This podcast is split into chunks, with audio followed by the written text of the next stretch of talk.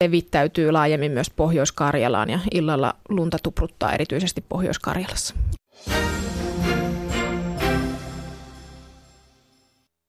Yle Radio Suomi, ajan tasa.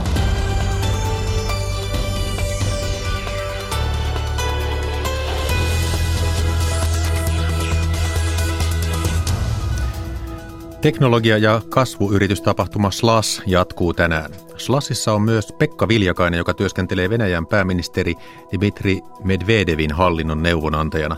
Mitä hän tekee SLASissa? Ajantasa selvittää. Osta työtä Suomeen. Tänään pitäisi ostaa vain suomalaisia tuotteita ja palveluita, näin suosittaa Suomalaisen työn liitto. Suomalaiset pelkäävät terrorismia, mutta kuitenkin sisäministeriö pitää suurimpana uhkana syrjäytymistä. Mistä tämä johtuu? Haastattelussa sisäministeri Paula Risikko. Ajantasan Uudet suomalaiset sarjassa pääsee ääneen tänään 27-vuotias Serif Sisoko. Hän on kolmannen polven muusikko, jolla on myös savolaistaustaa. Aluksi kuitenkin asiaa tuoreesta puoluekannatusmittauksesta, jonka Yle Uutiset on teettänyt. Ajantasan studiossa Jakke Holvas, hyvää aamupäivää.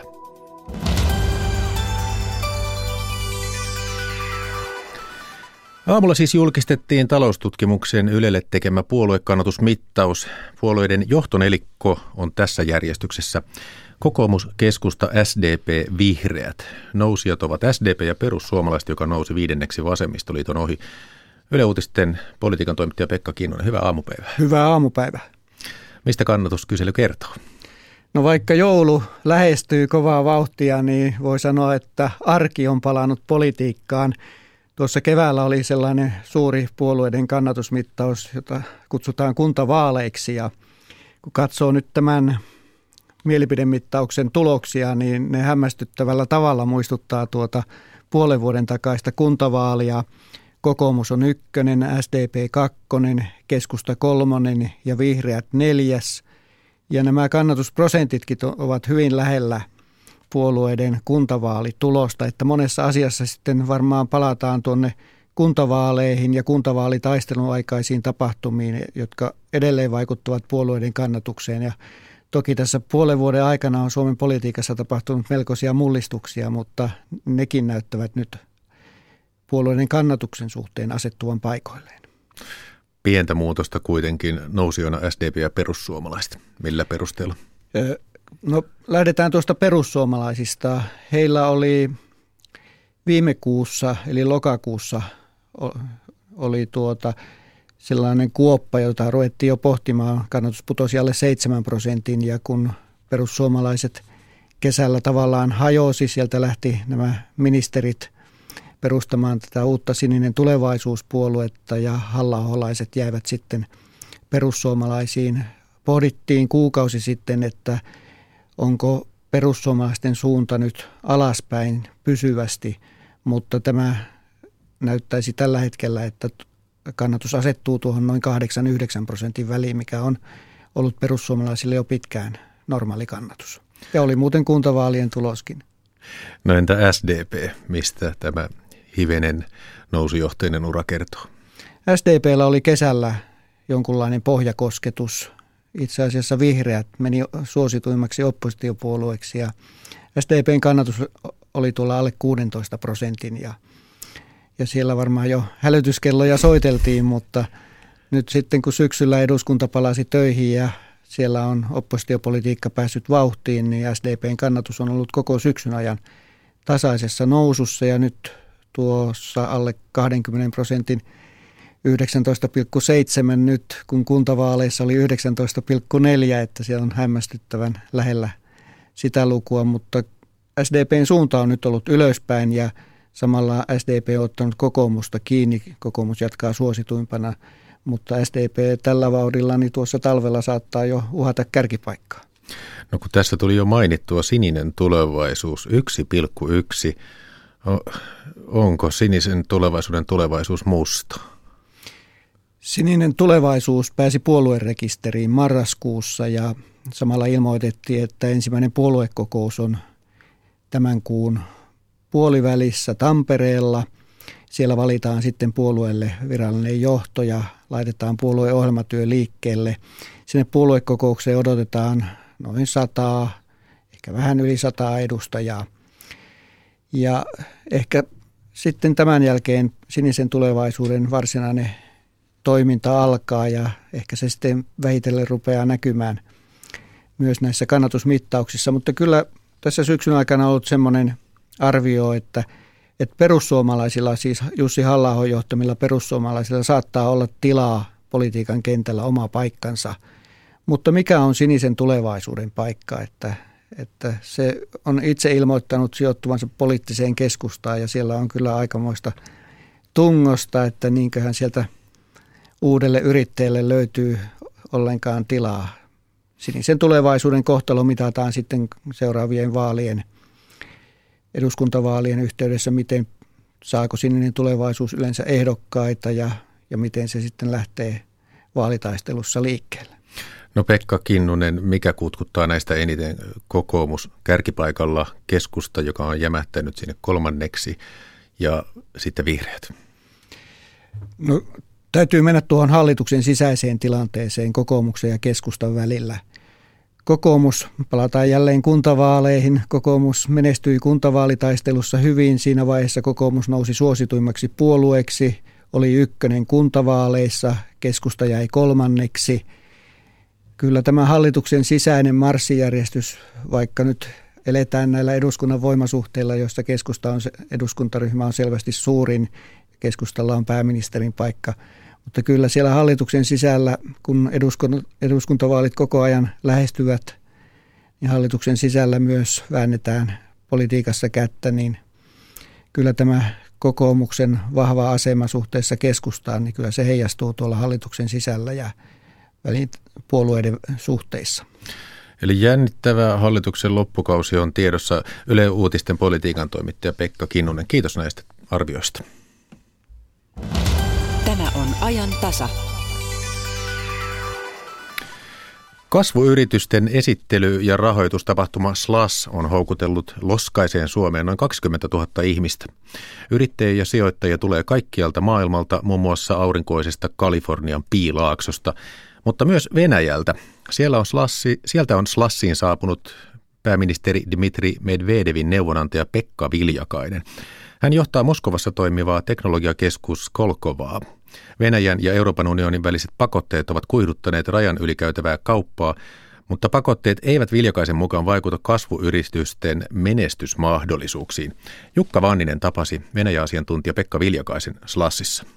No, mulle Slass on henkilökohtaisesti tietysti osa historiaa, koska olen yksi näistä säätiön perustajista niin kuin suomalaisena liikemiehenä silloin, kun olin tiedolla töissä. Että tota, siksi Slash, silloin kun olin täällä, kun oli 200 henkeä Slashissa.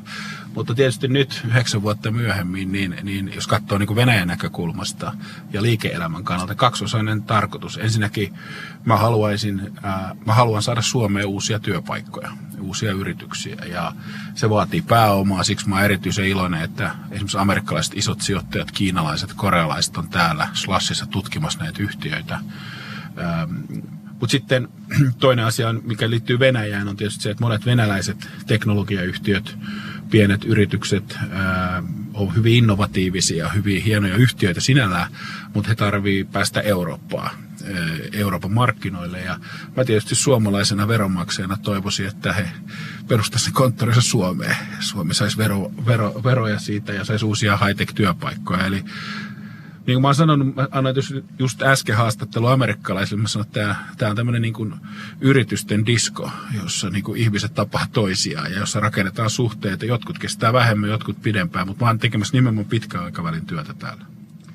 Eli hait kumppaneita Venäjälle ja samalla tarjoavat yhteistyötä länteen. No ehdottomasti. Ja oikeastaan niin se yhteistyötä länteen on niin, että et, et, äh, mä oon täytyy sanoa, että suomalaisena veronmaksajana mä oon ollut harmissaan siitä, että viimeisen kahden vuoden aikana, kolmen vuoden aikana korealaiset, kiinalaiset, amerikkalaiset on huomattavan paljon aktiivisempia ollut toimimaan Venäjällä kuin suomalaiset. Italialaisetkin eurooppalaisista on, tai ranskalaiset on paljon aktiivisempia. Suomalaiset on ollut, en mä sano, että me ollaan oltu niin passiivisia, mutta äärimmäisen niin kuin, ää, verrattuna esimerkiksi italialaisiin, niin, niin jotenkin ei, tämä homma ei ole kehittynyt siinä määrin kuin voisi luulla. Ja se on ennen kaikkea näin Suomen satavuotisena juhlavuotena, niin kaikkien täytyy ymmärtää se, että ilman tällaista yhteistyötä eri suuntiin, niin Suomessa ei ole vain duunia. Ja, ja meidän pitää kaikki kortit katsoa, että me saadaan niin kuin Suomi kasvamaan. Haittavatko nuo Euroopan unionin ja Venäjän väliset pakotteet toimintaa? Ei ne haittaa. siis pakotteet, jos ajatellaan ihan USAkin pakotteita tai Euroopan, niin tiedeyhteistyö, startupit, teknologiat on niin kuin poissuljettu niistä.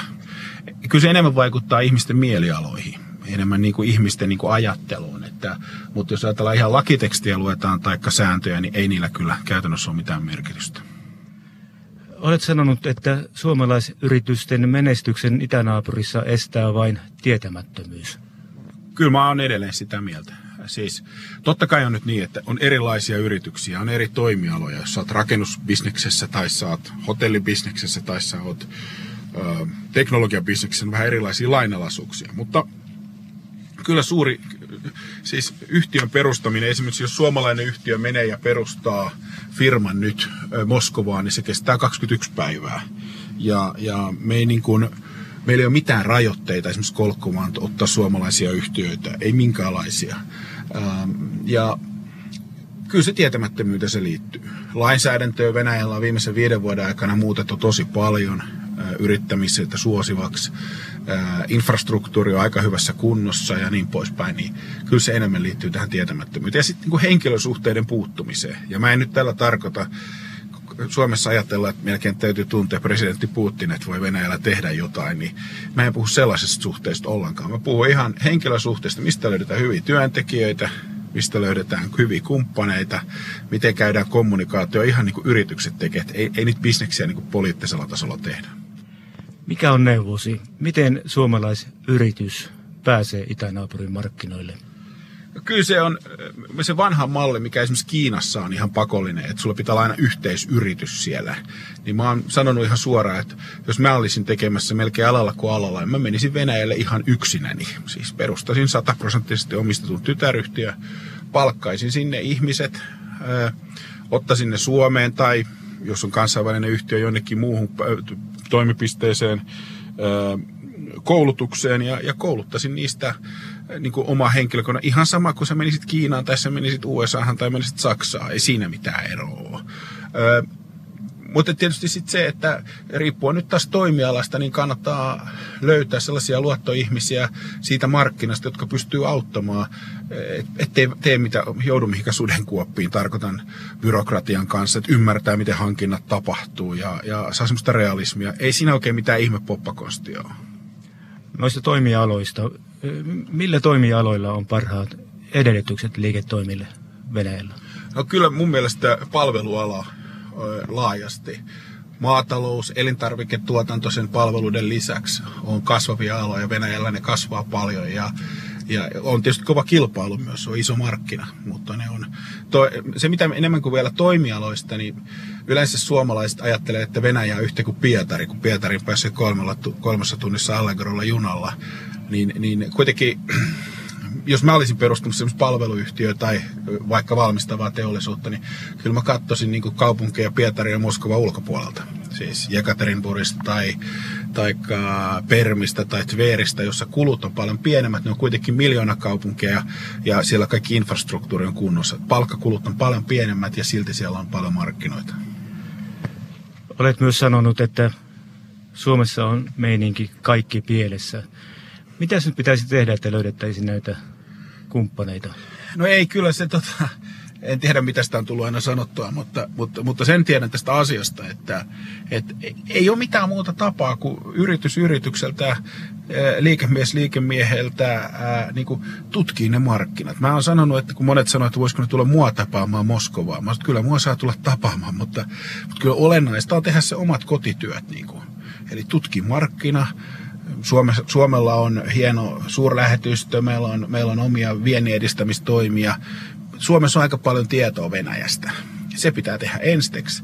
Ja, ja, ja, ja sitten tota noin, niin pitää lähteä arvioida sitä Venäjää. Sitten jokainen tekee päätöksen, sijoittaako vaikka eikö siihen. Mutta mut, niin mun väite on se, että se on huomattavan paljon helpompaa kuin keskimäärin Suomessa voidaan ymmärtää. Venäjä-asiantuntija Pekka Viljakainen, avaatte nyt internetin ja tekoälyyn keskittyvän Euroopan toimiston Helsinkiin. Taustalla on suuri teollisuuskonserni Renova. Mistä tässä on kysymys?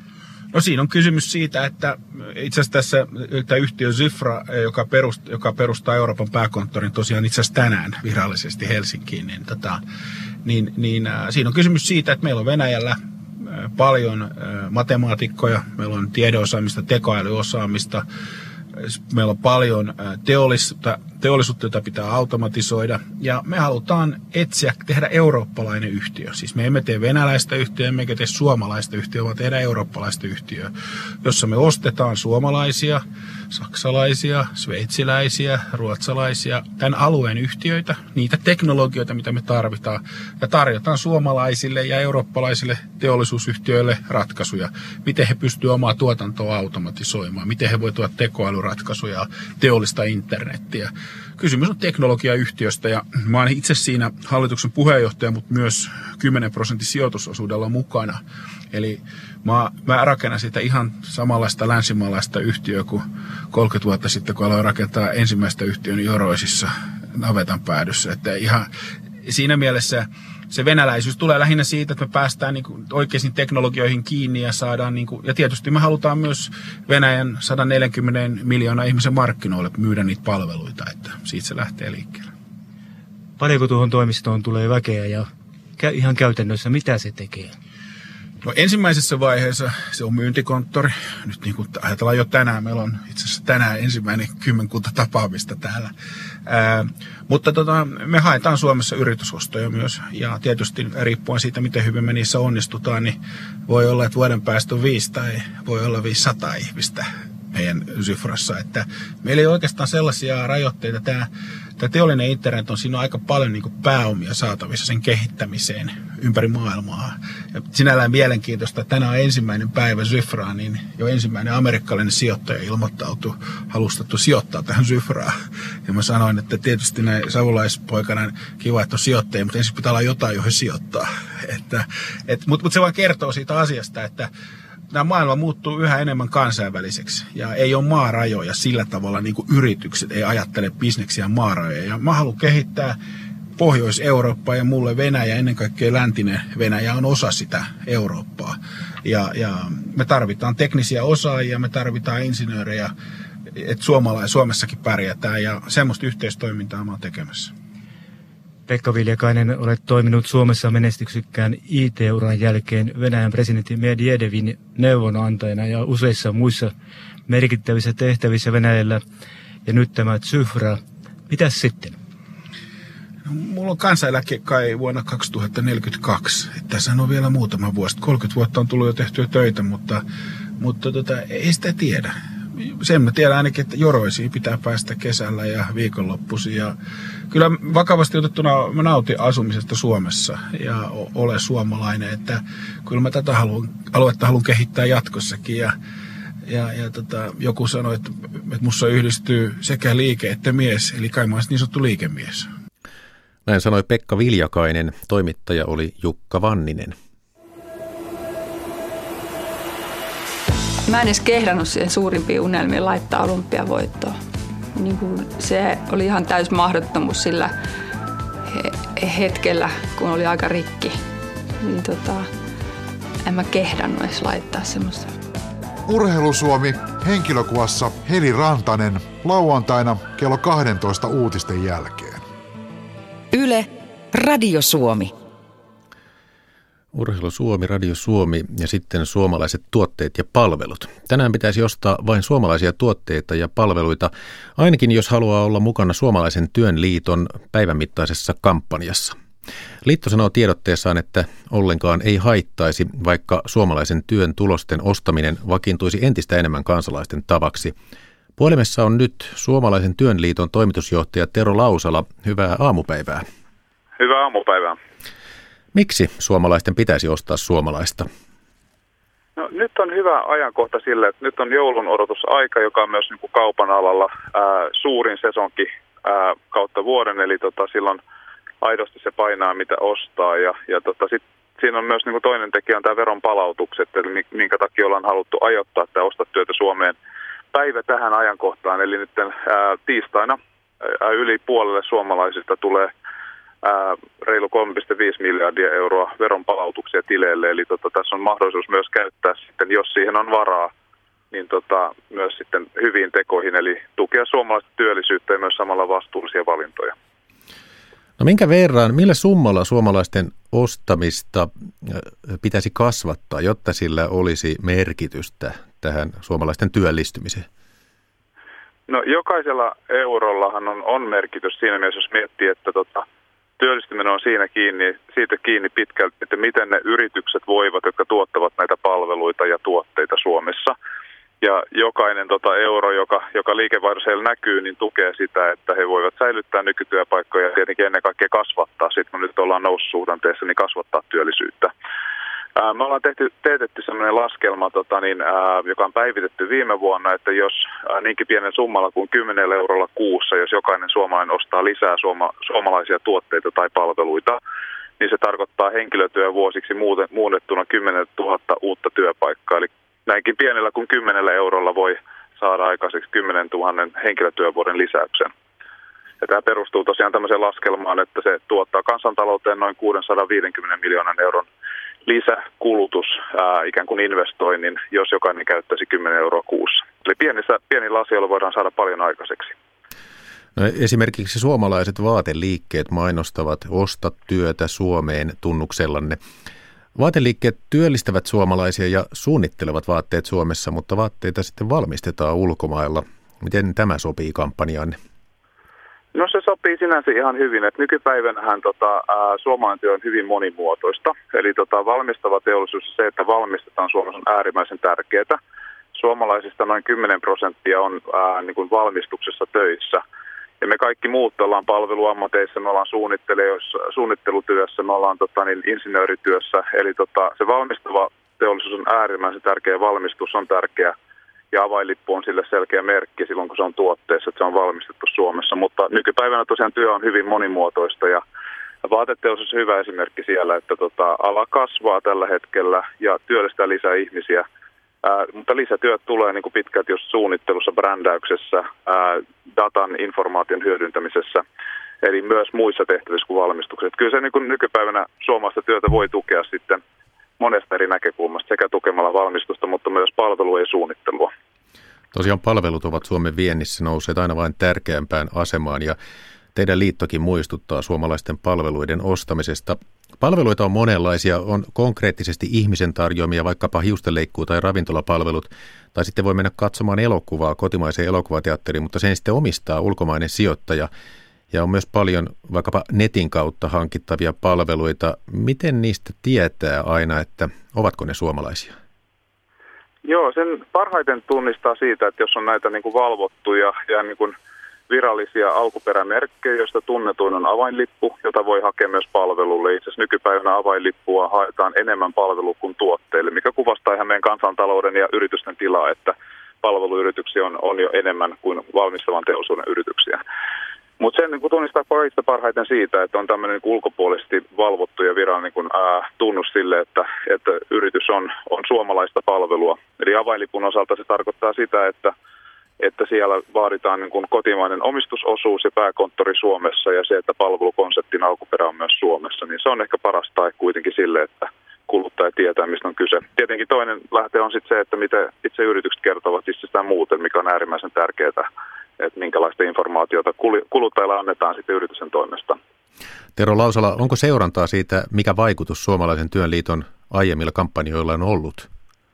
No, seurataan koko ajan. Et paras niin kun ehkä ää, tieto tällä hetkellä on se, että kun me tutkitaan säännöllisesti sitä, että mikä on suomalaisuuden merkitys ää, tuote- ja palveluvalinnoissa, niin tota kolmisen vuotta sitten tää, niin kun, ää, noin puolet suomalaista sanoi, että, että tota, silloin kun on aito vaihtoehto ulkomaisen ja kotimaisen tuotteen välillä, niin tota, silloin he valitsevat kotimaisen. Eli silloin ollaan niin kuin kilpailevia tuotteita, joissa niin kuin aidosti niin kuin ovat samanlaatuisia ja sama hintakategoria. Ja tota, nykypäivänä tämä on noussut niinkin korkealle kuin yli 80 prosenttia Suomesta sanoo, että jos se valinta ää, pääsee tekemään, niin he kääntyvät kotimaisen puolelle. Että tämä on ehkä meille paras todistus siitä, että tämä yhteinen kampanjointi, mitä ollaan tehty monen yrityksen kanssa myös, niin tota, on myös tuottanut hedelmää ja alkaa näkyä tosi vahvasti kyllä asenteissa. Suomalaisen työliiton toimitusjohtaja Tero Lausala, kiitos keskustelusta. Kiitos paljon. Hyvää päivänjatkoa. Kiitos. Kello on 10.28. Kuuntelette ajan tasa, jota juontaa Jakke Holvas. Tässä ajantasassa vielä uudet suomalaiset sarjassamme haastateltavana on ranskalais-suomalaisen koulun käynyt Sheriff Sisoko. Hän on kolmannen polven muusikko, joka tuntee länsi-afrikkalaisen perinnemusiikin. Ensi viikon keskiviikkona Suomi täyttää sata. Yle välittää suomalaisten koteihin linnan juhlat, mutta ties mitä muuta. Juhlapäivän tarjonnasta lisää tietoa tässä lähetyksessä. Kyselyn mukaan suomalaiset pitävät suurimpana uhkana pakolaisia ja terrori-iskuja. Sisäministeriö arvioi sisäisen turvallisuuden strategiassaan suurimmaksi uhkaksi kuitenkin syrjäytymisen seurauksineen.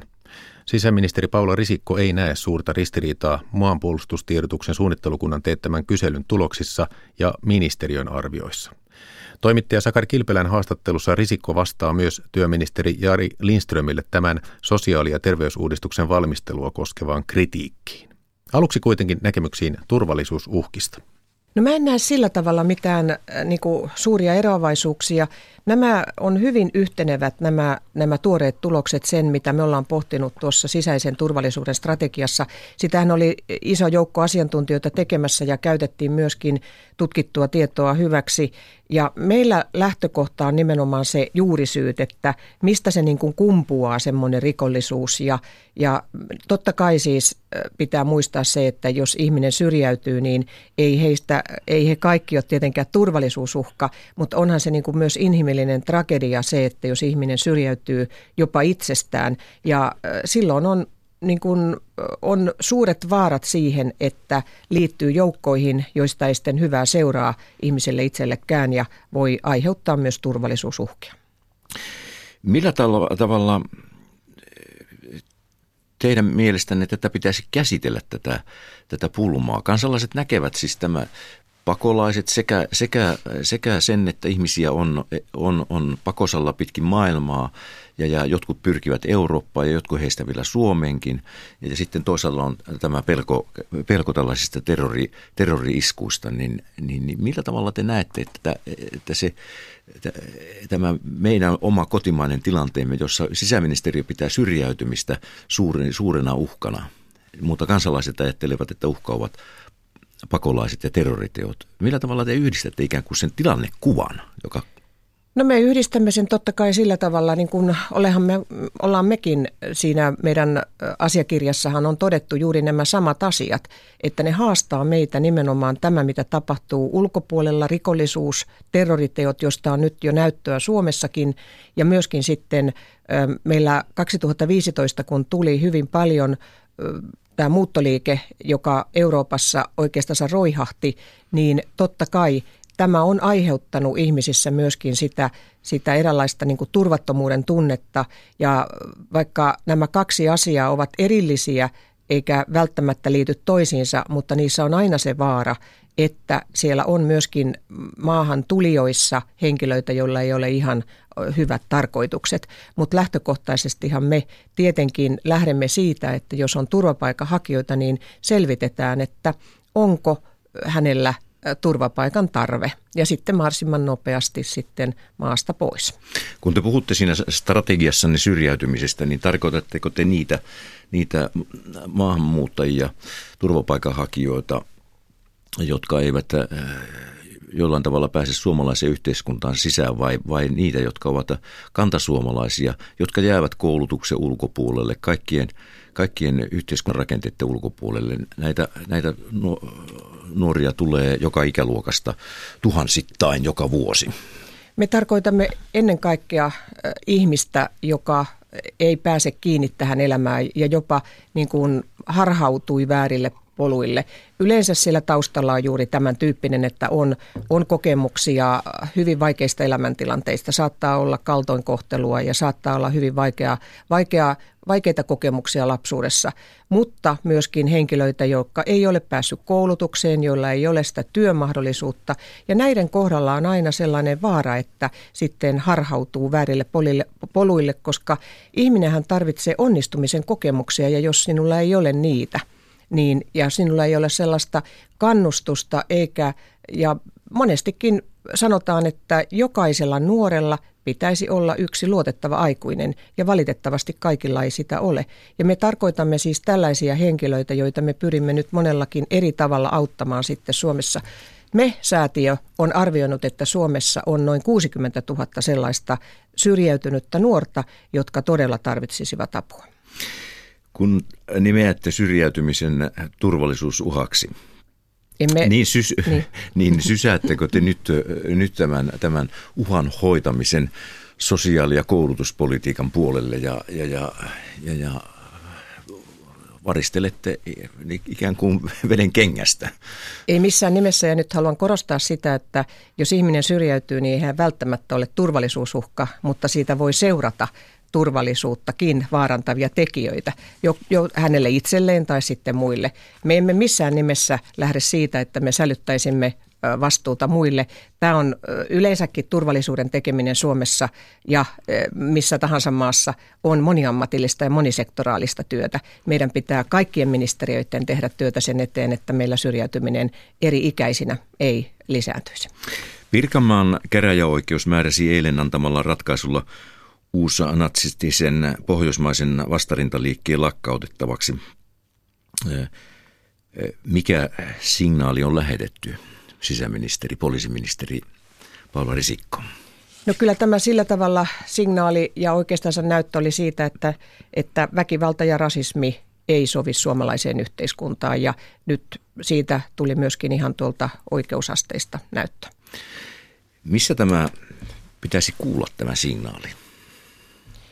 No kyllä mielestäni se on koko yhteiskunnassa hyvä kuulla tämä, tämä signaali.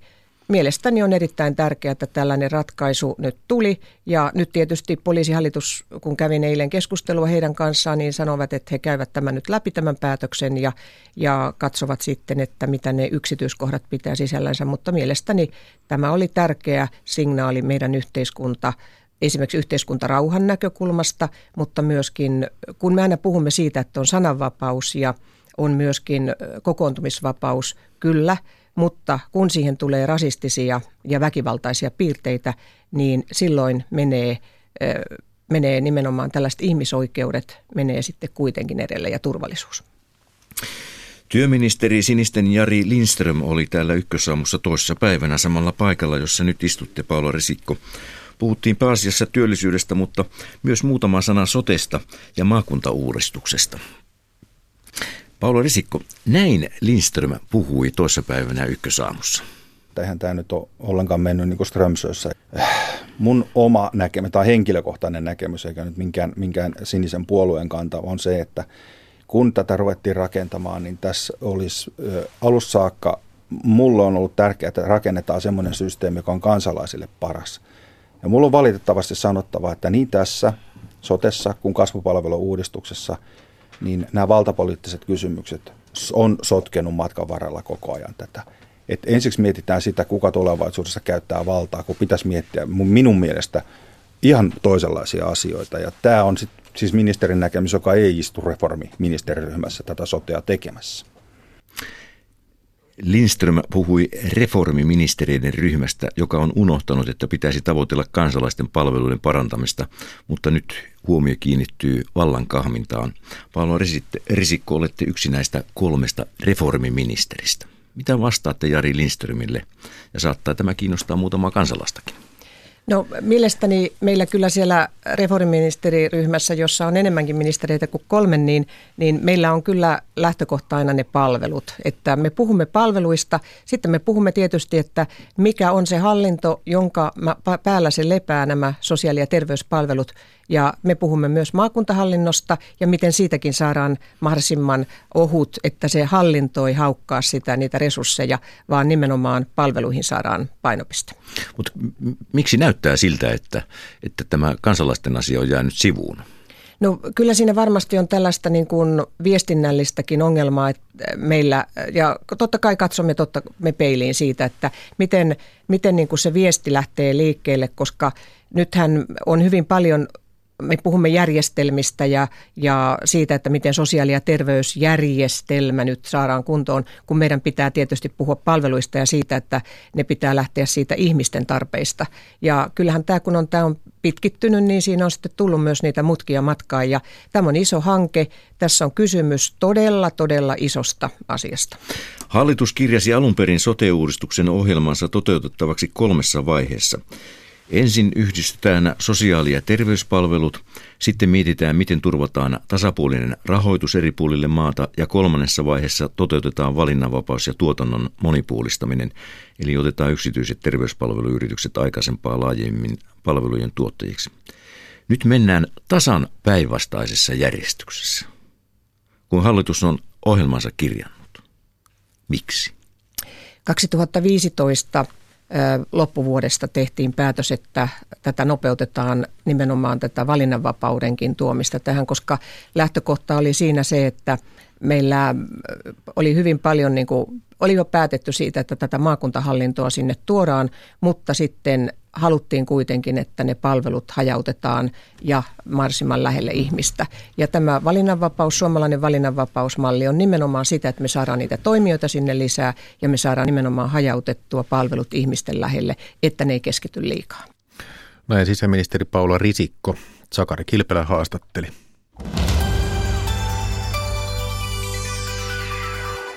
Studion saapui Suomen radiosta Matti Ylönen. Tervetuloa ja minkälaista tarjontaa Suomen radiolla tänään?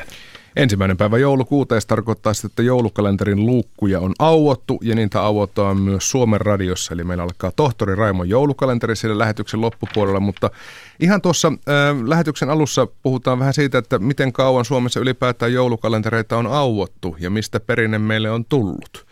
Ja selviääpä siinä myös se, että missä vaiheessa ensimmäisiä suklaakalentereita on, on tässä maassa jaettu. Lisäksi pikkujouluviikonloppuista tämä on yksi niistä varmaan kiivaimmista ja sesonkin on kuumimmillaan.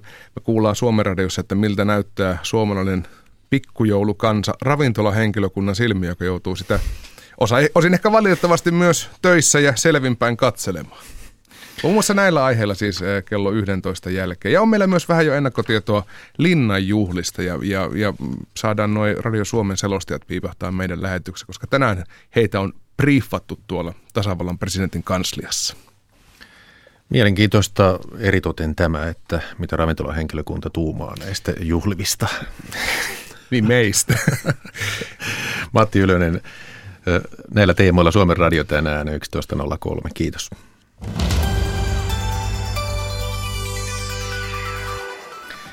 Ajatasa on esitellyt satavuosi, satavuotiaan Suomen uusia asukkaita. Sarjan viimeinen on syntyperäinen suomalainen heimoltaan savolaismandingo. Silti häntä usein puhutellaan englanniksi. Hänen isän puolesta sukulaisensa ovat olleet länsiafrikkalaisia perinnemuusikoita. Isä Malang Sisoho esiintyi tässä ohjelmassa eilen. Muusikko tuli myös pojasta. Sheriff Sisoho kiertää Mikael Gabrielin kanssa ja tekee omaa musiikkia. Hän tuntee omalla tavallaan jatkavansa pitkää perinnettä. No mä oon Sheriff, Sheriff Brando Sisoho ja tota, mä oon tuolta Helsingin Pikkuhuovolahdesta 27-vuotias nuormies. Uh, niin, mä teen musiikkia. Niin, musiikkialalla työskentelen. Kiertelen tavallaan bändin jäsenenä ja niin kuin muuta, muuta niin kuin musiikkia. Ja mitä mun piti vielä sanoa? Muu tulee sitten myöhemmin. Okei. Okay. Pettynyt monta kertaa, liian monta kertaa. Lähetät ne ekas silti saamut kommentteina. Nyt Siinä mitä on jo. Ai, sun on tuttuja heti?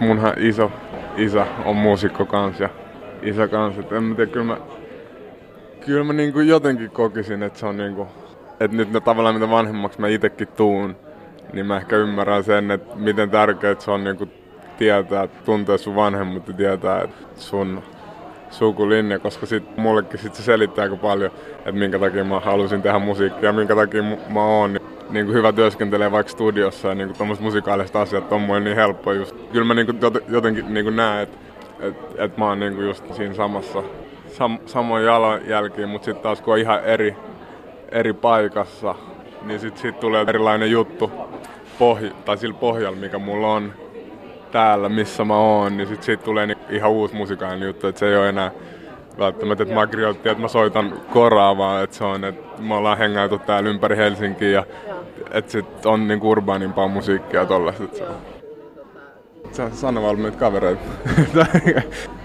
Savolaisuuskin on yksi sellainen piirre, mitä mä tosi helposti huomaan siis sosiaalisessa tilanteessa. Että huomaa, että on vietetty aikaa siellä. Sheriff tunnistaa myös savolaisen puolensa. Kadulla häntä kuitenkin usein puhutellaan englanniksi. Lähestulkoon aina. Lä- lähestulkoon aina, vaikka mä oon niinku savolaismandiko, niin lähestulkoon aina mulle tullaan puhua kaupassa tai niinku yleisissä paikoissa niinku englanti ensimmäisen kielen. Mutta sitten taas mä ymmärrän sen silleen, että jos sä katot niinku televisiossa ja katsot elokuvia, niin sitten taas tosi usein se, että mä saatan, jos niinku ihmisiä arvostellaan sen mukaan, että miltä ne näyttää. Ja sitten niinku, että miltä joku näyttää, niin sitten sä oletat, että sulla on ennakkokäsitys. Niin tosi ennakkokäsityksen mukaan mä saattaisin näyttää tosi amerikkalaiselta esimerkiksi. Se vaan naurattaa mua tosi usein. Mä oon käynyt just Helsingin ranskalais-suomalaisen koulu. Et siellä nyt ei, siellä nyt ei ollut niinku, silleen kukaan luulee, että sä oot tota amerikkalainen, mutta siis sit just niinku kaupoissa tai tuolla, no tosi usein tulee, excuse me, puhutko sä, että se on, se on ihan hauskaa sit. Mut, mut se on kans just tosissaan ihan hauskaa sit välillä, tai kun päästään vasta ihmisille.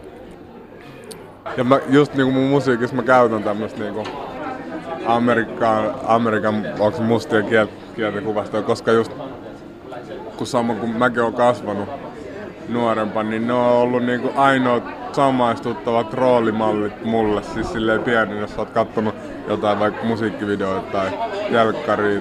Ei ollut ketään tavallaan semmoista niinku mun väristä, ketä mä pystyn katsoa silleen, että ah, okei, okay, toi tekee jotain tollasta juttua, että mä haluaisin olla niinku toi. Niin tosi pitkään, just teini-ikäisen ja nuoren, niin ne on ainoat, mihin sä pystyt samaistumaan.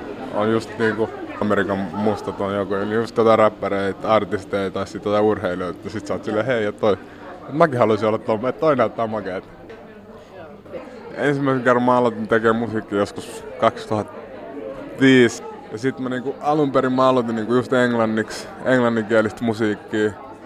Ja sit, sit mä oon just käynyt, päässyt sen avulla, mä oon päässyt nauhoittaa joskus 2009 Ruotsissa. Mä oon käynyt nauhoittamassa tota, Cessareissa ja sitten tota, on tota, tällä hetkellä just kiertänyt Mika Gabrielin kanssa, että mä oon ollut sen mukaan vuodesta 2013. Ja sit mä oon kanssa just niinku noit, noit englanninkielisiä juttuja, että mä oon käynyt tuolla Amerikassakin käynyt nauhoittaa Miamiissa on ollut kuukauden, että mä oon tässä nyt vuosikymmenen about tässä nyt tehnyt näitä. Eka se on lähtenyt siitä, että ollaan haluttu olla on halunnut ehkä olla enemmän silleen niinku amerikkalainen, tai siis niinku on niinku kopioinut sitä, mutta sitten sit jossain vaiheessa esimerkiksi mulki musikaalisesti nyt on, että se ei nyt ole silleen, ei se on niinku räppiä siis perinteisesti. Ta, nyt tavutetaan ja sanotaan asioita, että se on kumminkin tosi paljon, oho, tosi paljon niinku melodioita ja tällaista.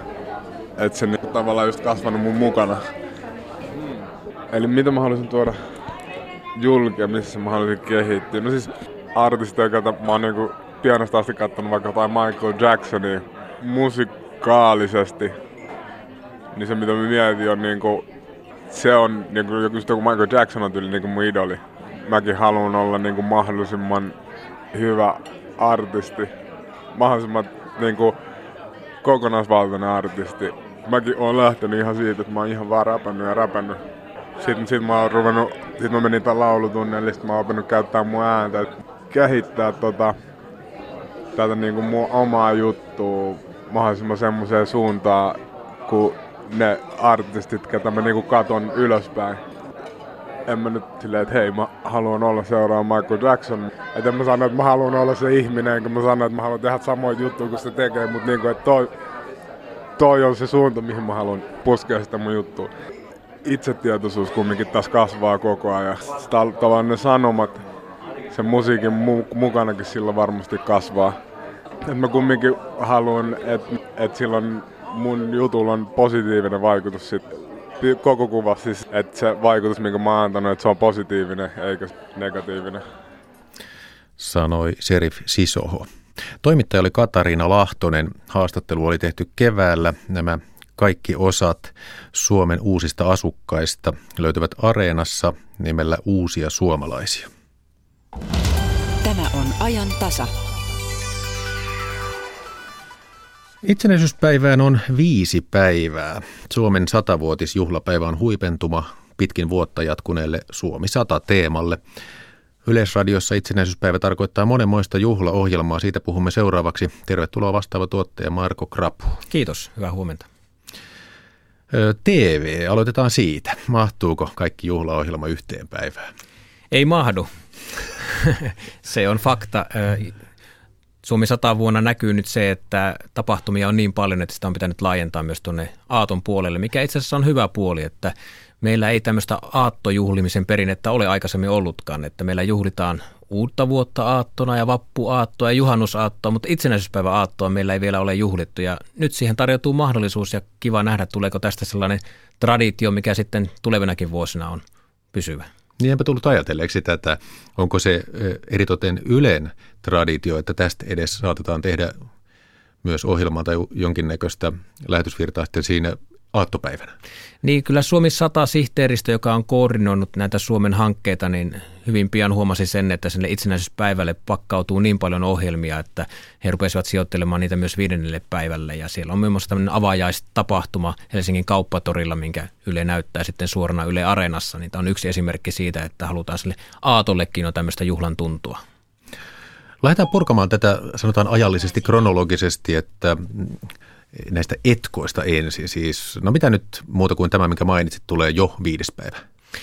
Viides päivä tosiaan tämän avajaistapahtuman jälkeen, niin illalla meillä on uutena ohjelmana tänne Vuosisadan etkot-niminen lähetys. Se tulee puoli yhdeksän uutisten jälkeen kello 21 ja tässä tunnin pituisessa suorassa lähetyksessä sitten vihkiydytään jo siihen seuraavan päivän tapahtumin ja vietetään niin viimeisiä hetkiä 99-vuotiaana kansakuntana ja fiilistellään muun muassa urheilun pareissa. Täällä on ulkoilma jääkiekkoottelua tuossa Kaisaniemessä, missä me piipahdetaan suorassa lähetyksessä.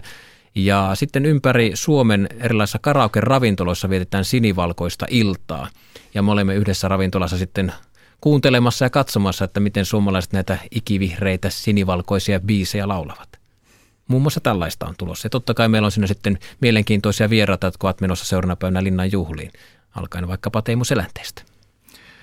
No entä sitten varsinaisen satavuotispäivän etkot, missä järjestyksessä se menee? Joo, varsinaisen päivän etkot alkaa sitten kello 13 TV1 ja tämä on tämmöinen jo muutaman vuoden meillä käytössä ollut konsepti, että me pyritään vihkimään ihmiset jo juhlatunnelmaan siitä iltapäivästä lähtien ja siitä sitten kello yhdestä tosiaan sinne seitsemään siihen linnanjuhlien alkuun asti, niin kuusi tuntia pohjustetaan sitä iltaa ja puhutaan ylipäänsäkin suomalaisuudesta ja meidän historiasta ja, ja tulevaisuudesta mielenkiintoisten vieraiden kanssa. Ja tämä on ilmeisesti se lasikuutio siinä presidentinlinnan edessä, josta tämä vedetään. Kyllä, tämä studiorekka on ollut meillä käytössä nyt pari vuotta ja tuota osoittautunut erinomaiseksi miljööksi tehdä näitä lähetyksiä. Ja, ja siitä tosiaan sitten tehdään ja tässä lähetyksessä otetaan todella paljon yhteyksiä ympäri Suomen, että me olemme nyt saaneet lähestulkoon kaikki Suome, ää, Ylen aluetoimitukset mukaan tähän ohjelman tekoon ja me kuullaan sitten niin ympäri Suomen tunnelmia siitä, että miten itsenäisyyttä juhlitaan ei vain itsenäisyyspäivänä, vaan ylipäänsä koko vuoden aikana, minkälaisia tempauksia maakunnissa ja alueella on ollut. Marko Krapu, voiko, voit varmasti sanoa juontajat tässä etkoissa, mutta entä vieraita, voiko niitä vielä mainita? Kyllä, vierat, vierasvalikoima on hyvin kattava. Siellä on Siellä on kulttuuripersoonia, siellä on talous- ja yritysjohtajia, muusikkoja, urheilijoita, näyttelijöitä, veteraaneja ja lottia unohtamatta, että siellä on hyvin, hyvin pitkä kattaus. Öö, tarkkoja nimiä en, en, en tähän hätään heti muista nyt sellainen, mitä lähtisin luettelemaan, mutta siellä on todella mielenkiintoisia vieraita. Osa heistä on menossa linnaan, osa on muuten vain kutsuttuna meidän lähetykseen. No sitten ne varsinaiset linnan juhlat. Varmasti kaikki odottavat, millaisella porukalla tehdään ja millainen lähetys siitä tulee. Tuotantotiimi on saman suuruinen samanlainen kuin aiempina vuosina. Siihen ei ole tullut juurikaan muutosta. Ainoa merkittävä muutos on ehkä se, että me teemme tänään yhdessä, tänä vuonna yhdessä Yleisvenskan kanssa yhden kaksikielisen lähetyksen. Se tarkoittaa sitä, että linnanjuhlat tulee TV yhdessä ja, ja selostuskielen voi valita sitten omasta vastaanottimestaan, onko se sitten suomeksi tai ruotsiksi. Ja tässä lähetyksessä sitten kuullaan haastatteluja sekä suomeksi että ruotsiksi. Eli tämä on tämmöinen merkittävä muutos ja, ja tota, varmasti mieluisa yllätys monille – katsojille? No para-aikaa nämä Ylen toimittajat, jotka sitten ovat siellä linnassa ja haastattelevat juhlavieraita, varmasti opiskelevat näitä nimiä. Tuleeko tänä vuonna enemmän ihmisiä linnan juhliin? Mm. Tasavallan presidentin kanslia on aina sanonut, että linnaan mahtuu – X määrä ihmisiä, että sinne ei voi ottaa liikaa, koska tilat käyvät liian ahtaaksi. He puhuvat yleisesti noin kahdesta tuhannesta, vajasta kahdesta tuhannesta vieraasta ja uskon, että tänä vuonna he ovat miettineet sen hyvin tarkasti, että ottavat sinne niin paljon kuin suinkin voivat ilman, että turvallisuus tai ihmisten viihtyvyys siellä linnassa vaarantuvat. No onko näitä vaikea uudistaa, linnan juhlia? Nythän on sellainen paikka, jossa Yle voisi tehdä sitä erityisesti. Tuleeko jotain tyylin uusia kuvakulmia, ulkoa, seurantaa tai jotain tällaista vai hypitäänkö siinä edelleen välillä sinne lasirekkaan? Silloin kun linnanjuhlat alkaa kello 19, niin silloin me pitäydymme kuvissa kyllä hyvin, hyvin pitkälti siellä tai itse asiassa kokonaan siellä linnanjuhlissa presidentinlinnan sisällä. Silloin ei enää hypitä siinä vaiheessa enää studiorekkaan takaisin. Meidän kuvakerrontahan me riippuu hyvin paljon siitä, että miten tasavallan presidentin kanslia linnanjuhlat järjestää. Ja protokollahan menee hyvin samaa kaavaa vuodesta toiseen. Joka vuosi on aina muutama uusi ylimääräinen ohjelmanumero ja tänäkin vuonna varmaan tullaan näkemään pari muuttuja siinä ja sitten me pyrimme välittämään ne hienosti katsojille. Tekeminen on, on jännittävä ja siinä on suoran fiiliksen tuntua koko ajan ja, ja haastatteluja sitten sinne sekaan ja välillä vähän tansseista kuvaa, niin siitä se kokonaisuus aina muodostuu vastaava tuottaja Marko Krapu. Miten näitä linnanjuhlien haastatteluja mietitään?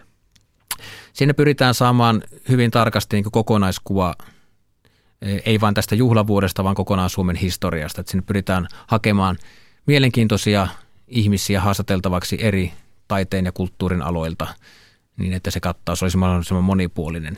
TV-lähetykseen niitä haastatteluja mahtuu aina sen toista kymmentä ja, mut, mutta sitä varten meillä on sitten Yle Areenassa oma haastattelulähetys, jossa illan aikana kuullaan noin 40 haastattelua suomeksi ja ruotsiksi. Eli tämä on vastaus sitten siihen, että kun TV-lähetykseen ei mahdu niitä haastatteluja tarpeeksi, niin Yle Areenassa pelkkiä haastatteluja katkeamattomana virtana kolmen tunnin ajan, niin se vastaa tähän kysyntään. No nyt kun radiossa ollaan, niin tietysti radio pitää myös huomioida. Mikä on itsenäisyyspäivän satavuotisen Suomen juhlan radio-ohjelma Ylellä? Radio-ohjelma, siellä on myös perinteisiä ohjelmia. Siellä on lipunnostoa Tähtitorninmäeltä, siellä on paraatia, joka tänä vuonna järjestetään Kuopiossa. Siitä tulee siis suora radio, suora Yle Areena-lähetys ja myöhemmin tv kooste. Ja tietenkin radio on mukana myös Linnan juhlissa perinteisen tapaan. Mutta ehkä radion, Radio Suomen tämän vuoden niin merkittävin hanke on tällainen sata juhlaa. Projekti, jossa seurataan juhlavalmisteluja eri paikassa, eli kaikkiaan sadassa juhlassa sen vuorokauden aikana. Ja tässä lähetyksessä tullaan, tullaan kuulemaan juhlavalmisteluita muun muassa Yhdysvalloista, Kaliforniasta, Espanjasta, Ruotsista ja sitten ympäri Suomea. Kaikki aluetoimitukset ovat kantaneet kertonsa, kortensa kekoon tässä vaiheessa ja, ja tästä tulee todella mielenkiintoinen, että Radio Suomen itsenäisyyspäivän musiikki on joko täällä tehtyä tai suomalaisista kertovaa ja koko Koko Radio Suomen lähetykset itsenäisyyspäivänä alkavat jo puolelta öin Finlandialla ja siitä sitten lähtee tämä Radio Suomen ohjelmisto ja sitten huipentuu itsenäisyyspäivän iltana perinteiseen maamme lauluun, eli, eli siellä puhutaan tämmöistä 24 tunnin itsenäisyyspäiväohjelmistosta kaiken kaikkiaan. No yksi asia, joka on jo Ylelläkin traditioksi tullut tässä itsenäispäiväohjelmissa on tämä jatkot. Onko sekin tänä vuonna ja onko siinä jotain muutoksia? Joo, linnan jatkot on perinteisesti ollut heti linnanjuhlien jälkeen ja ö, nyt pitää huomioida, että linnan juhlat kun loppuu, niin siinä on makea ilotulitus kauppatorilta. Aa, Joo, ja se on, se on ainutlaatuista ja se niin symboloi sitä, että nyt juhlavuosi tulee päätökseen ja, ja ilotulitukset näytetään sitten suorassa TV-lähetyksessä. Siitä siirrytään sitten jatkoille, jotka on perinteisesti pidetty viime vuosina tuolla hotellikämpissä ja, ja siellä, on, siellä on meno sitten railakasta ja reipasta ja, ja puoleen yhden asti siellä sitten juhlitaan ja olemme tosi ylpeitä saamistamme artisteista, jotka ovat lähteneet mukaan, mukaan tänä vuonna jatkoihin, että meillä on siellä sekä kotimaisen musiikin legendoja että tämmöisiä nykypäivän tähtiä. Meillä on siellä Euroviis-edustaja Saara Aalto, meillä on Paula Vesalaa, meillä on Kaija Koota, meillä on Poperasta tutut Kostelo Hautamäki ja Pate Mustajärvi. Eli, eli kattaus on hyvin monipuolinen laaja ja uskon, että siitä tulee hieno show. No tämähän ei jää tähän itsenäisyyspäivään nyt kun on satavuotisjuhla. Varmasti myös seuraavana eli seitsemäntenä päivänä kun arki koittaa, niin tätä tulee. Onko silloin myös suoria lähetyksiä vai onko silloin niin, että on esimerkiksi kuultavissa areenasta tai katsottavissa jotakin? Joo, nämä kaikki edelleen ohjelmat löytyvät areenasta seuraavana ainakin päivinä. Seitsemäs päivä tulee myös tämmöinen uusi ohjelma, joka viime vuonna ensimmäisen kerran lanseerattiin, eli Paluu linnanjuhliin lähetys kello 19 TV1. Ja tämä lähetys nimensä mukaisesti sitten palaa niihin linnanjuhlien, linnan jatkojen tunnelmiin ja poimii sieltä niitä parhaita paloja. Ja keskittyy erityisesti tähän pukeutumiseen ja muotiin, joka tuntuu olevan aina linnanjuhlissa se ihmisiä kiinnostava asia. Ja tätä sitten tätä pukujen maailmaa ruoditaan hyvinkin tarkasti tässä Paluu linnanjuhlin lähetyksessä. Siihen liittyy myös se, että meillä on tuolla Ylen etusivulla yle.fiissä mahdollisuus äänestää linnanjuhlien aikana omaa suosikkipukuaan yle.fi-applikaation kautta ja näitä tuloksia sitten sinne ruoditaan sekä verkossa 7. päivä aamulla että myös sinne Palulinnanjuhlat lähetyksessä. Tämähän on hyvä idea. Kiitos näistä tiedoista vastaava tuottaja Marko Krapu ja kiitos tästä suunnattomasta vaivannäöstä, koska tämä on varmasti ollut aikamoinen puristus itsellesi. Kyllä tässä, nyt kun tätä on, tätäkin haastattelua varten kerännyt tietoja, että mitä kaikkea tehdään, niin pitää ottaa välillä seinästä tukea, että on, on hieno viikko tulossa ensi, ensi viikolla. Kiitos Marko Krapu.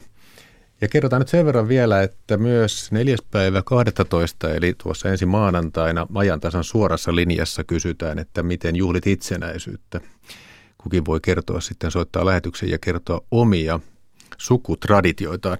Mutta Tämän päivän iltapäivän ajan tasassa kello 14.03 puhutaan vielä siitä, kuinka eilen YouTubesta ei voinut kuunnella suomalaistekijöiden musiikkia, että voivatko muutkin sosiaalisen median palvelut lakata toimimasta, jos tulee näitä sopimuskiistoja. Nyt Jakke Holvas kiittää kuulijoita seurasta. Seuraavaksi kello 11 uutiset.